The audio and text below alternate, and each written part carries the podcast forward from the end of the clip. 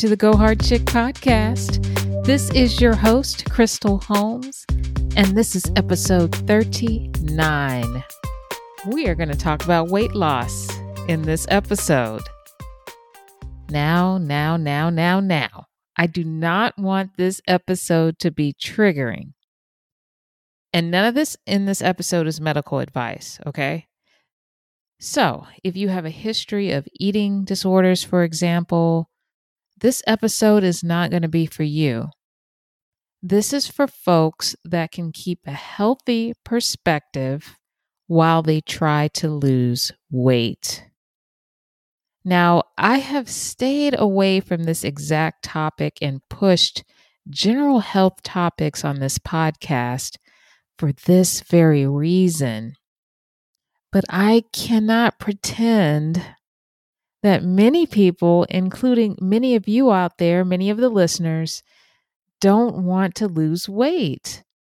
And in order to lose weight, we got to go on a diet. The dirty word, diet. Many of the messages I get are questions about weight loss, followed by questions about muscle building. And I get it. Folks are thinking, okay, great, Crystal. You taught us about the importance of gut health and vitamin D, but I, I want to lose weight. I heard a great quote recently, and I think it went Health is for everyone, fitness is not.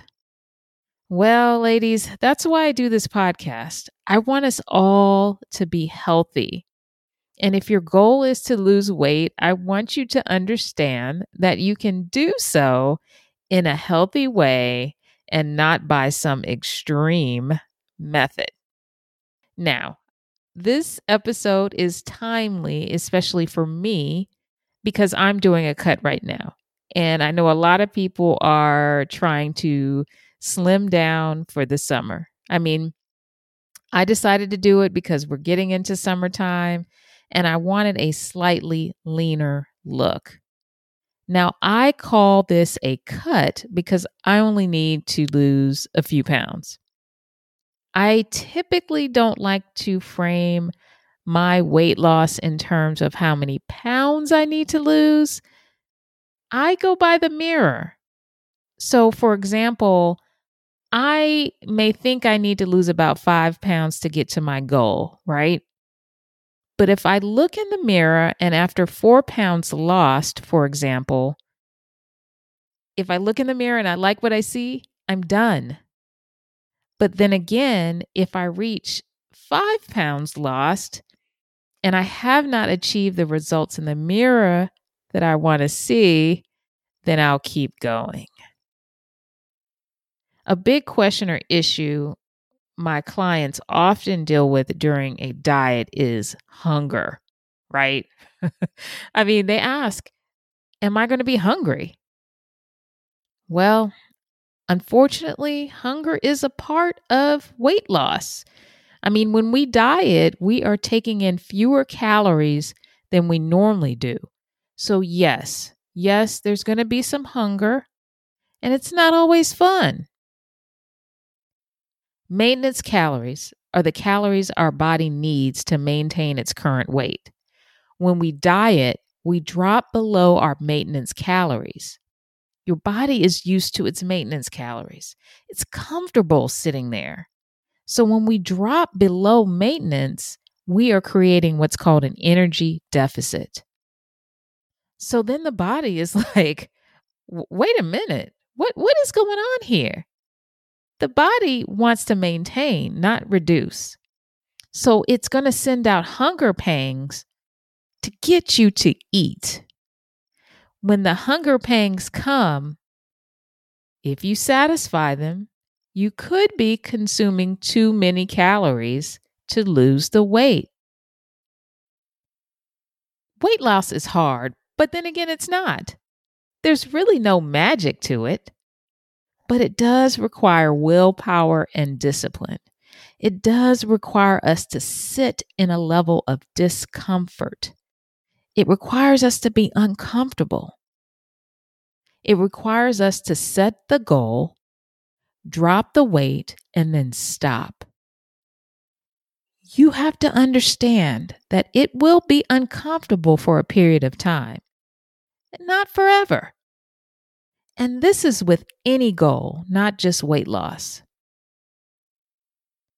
Another reason why I stress health first is because of the phenomenon of metabolic flexibility. In order to efficiently lose weight, our bodies need to be metabolically flexible. When you are metabolically flexible, you can easily switch between fuel sources to maximize efficiency. If you have good metabolic flexibility, your body will quickly adapt to burn what it consumes. For example, if you eat carbs, your body will burn those carbs for energy. If you eat fat, you will burn fat. If you're metabolically inflexible, your glucose levels will likely go up higher than normal and stay higher longer than they should. Metabolic flexibility allows you to properly utilize energy rather than inefficiently storing it. And poor metabolic flexibility can lead to type 2 diabetes, heart disease, and even a stroke. Not being able to use fat stores between meals leads to not feeling full. This is why metabolically inflexible people tend to snack often and then weight loss becomes quite challenging. Now, if you think you've got great metabolic health just because you see a quote unquote normal weight on the scale, you may need to think again. A 2018 study found that only 12% of American adults are metabolically flexible. And unfortunately, Black participants and people over the age of 60 years old were the least likely to be metabolically healthy. But I don't want to get on a science rant during this episode because I know y'all want to know about weight loss. So I'm going to share some things that I do when I decide to lose weight and some things I'm currently doing right now.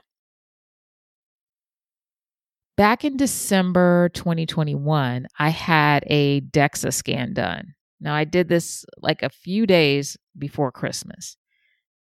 DEXA provides you with a pretty accurate reading of your body fat percentage, your lean body mass, and your skeletal muscle mass. My body fat at that time was about 19%. Surprisingly, this was the first time I had ever had a DEXA scan done. I always wanted to try it, but I just never made it happen until then. Now, keep in mind that 19% body fat on a woman is lean. I am in the athlete range for body fat for women, which is usually between 14 and 20%. Now, this is not a range most people will fall, and most people probably shouldn't fall in this range. So, I do not want you all to go on, listen to this episode, and think you need to drop to these body fat levels.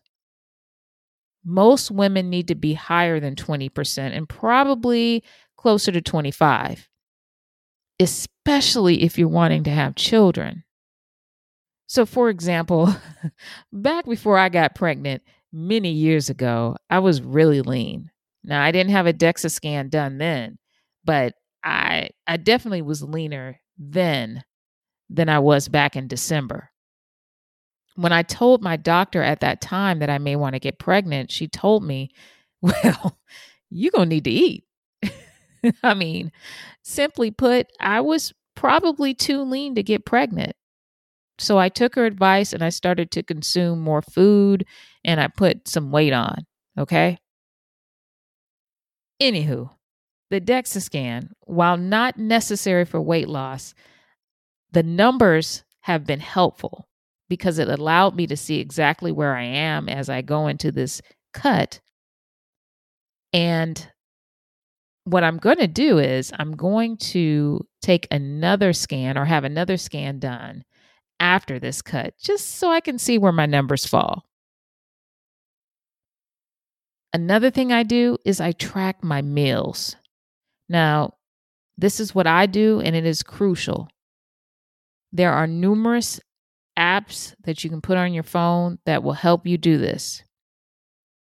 I have been using the MyFitnessPal app for years, for example, but there are tons of apps that do this.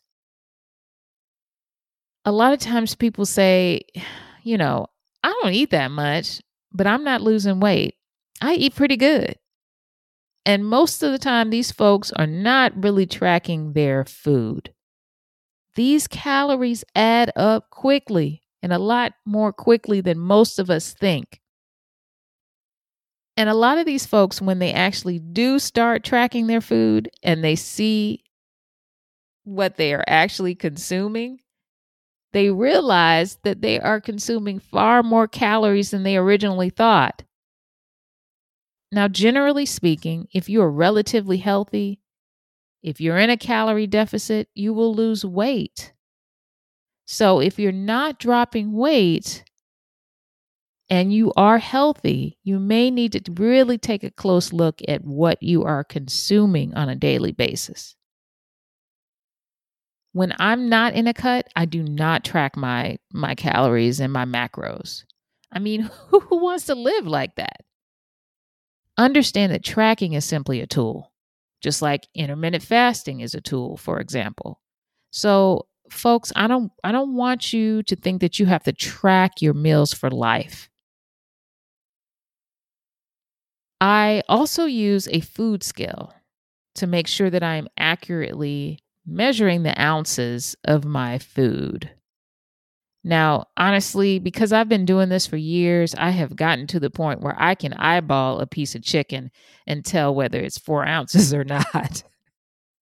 but I do still use my scale, maybe not as frequently as I did when I started.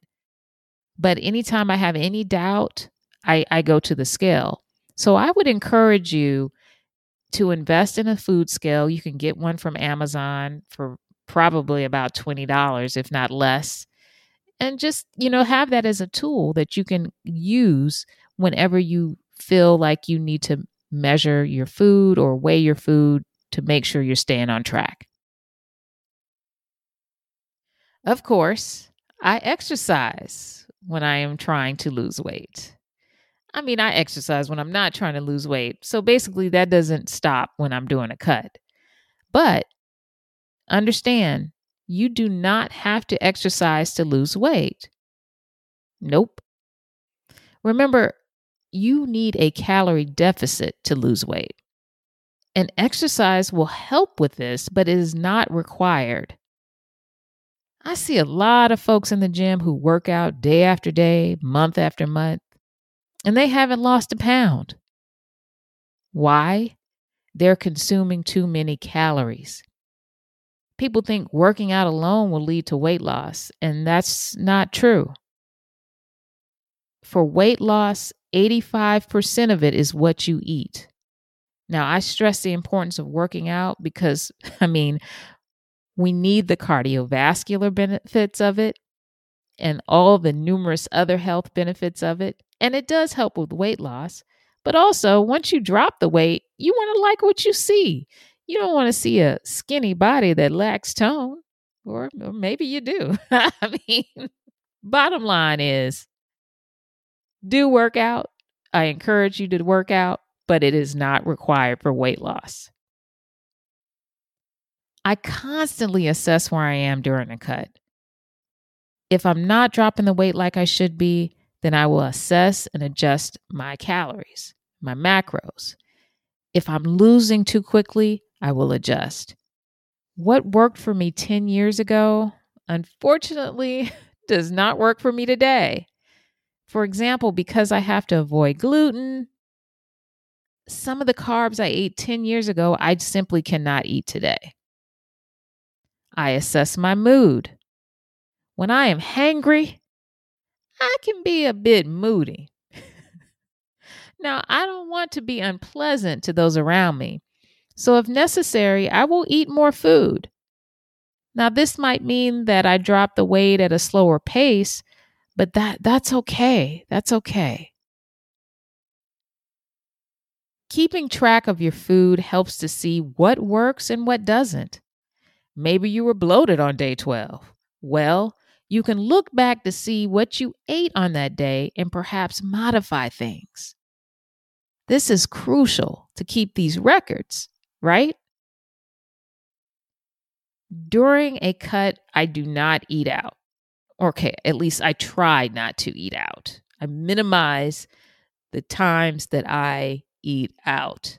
I prepare probably 98% of all of my meals at home because we simply don't know what folks in these restaurants are putting in the food. And if we don't know, we cannot actually count the calories or the macros. Now, of course, there are times when I do eat out because I have an event to attend, for example. But I still do log what I eat. I do my best with it and I let it go. I don't stress over it, but I try to be generally aware of what I am eating. Sometimes I do refeeds. A lot of people call this cheat meals. I call them refeeds now because really the goal should be to increase your calories for a meal while generally keeping the meal healthy a lot of times with cheat meals, people think that that means you can eat whatever you want ice cream, cookies, french fries. Now, back in the day, I used to do this. I would have a cheat meal on Saturday and eat whatever I wanted. But I don't do this anymore because sometimes if you do that, it makes it really hard to switch back into your diet the next day because the cravings, the bad cravings for the sugar and the salt or whatever it is that you crave have been triggered. Now, this being said, sometimes you need to consume more calories at times during your diet. Sometimes, if you diet too long, your body may begin to think it's starving.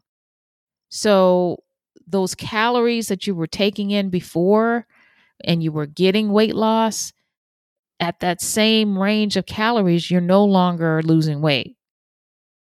Your metabolism starts to slow down, and your body's like, Look, I'm starving. So, what happens is when people see they're not losing the weight, they reduce their calories even more. when what they really need to do is to increase their calories most people don't want to be on these yo yo diets. So it's extremely important that you set reasonable weight loss goals. Doing a 900 calorie a day diet, for example, is, is just way too aggressive, in my opinion. Now, this may offend some of you, but if you want long term weight loss, drinking some juice concoction for a couple weeks will probably not get you there. Yes, you'll lose weight, but you may not maintain the weight loss because you haven't learned how to eat. You cannot drink juice for the rest of your life. When you do extremes, you typically don't maintain. And not only do you typically not maintain, you may put on even more weight than you had on before it is very important to be in the right mindset when you diet. This is about making a commitment to yourself. When going into any kind of weight loss program, you got to minimize the stress as much as you can because the stress can affect your ability to lose weight. And if you fall off, get back up. I mean, for me, it takes about two good weeks to really settle into a diet. I struggle those first two weeks. The hunger, you know, the cravings. It's rough. And if I mess up during those two weeks, okay, brush myself off and I, I start over. So, this was just some insight into what I do personally Remember, what works for me may not work for you.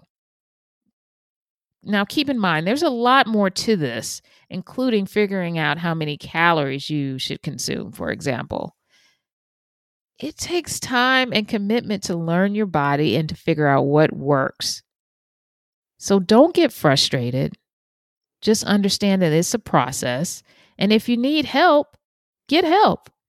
Seek out the assistance of a nutritionist or a health coach like myself who can guide you through the process. I hope you found this episode helpful. If you have questions or show ideas, I'd love to hear from you. Send me an email or a DM. Now, after I hit my weight loss, I may do a follow up episode just to let you know where I am and where my numbers are and how I'm feeling and anything else I might want to share. Also, if you found this episode helpful or any of the Go Hard Chick podcast episodes, please leave a rating and review via Apple Podcasts or Spotify. It really helps me to continue on with the show. Thank you for listening, Go Hard Chicks. Take care.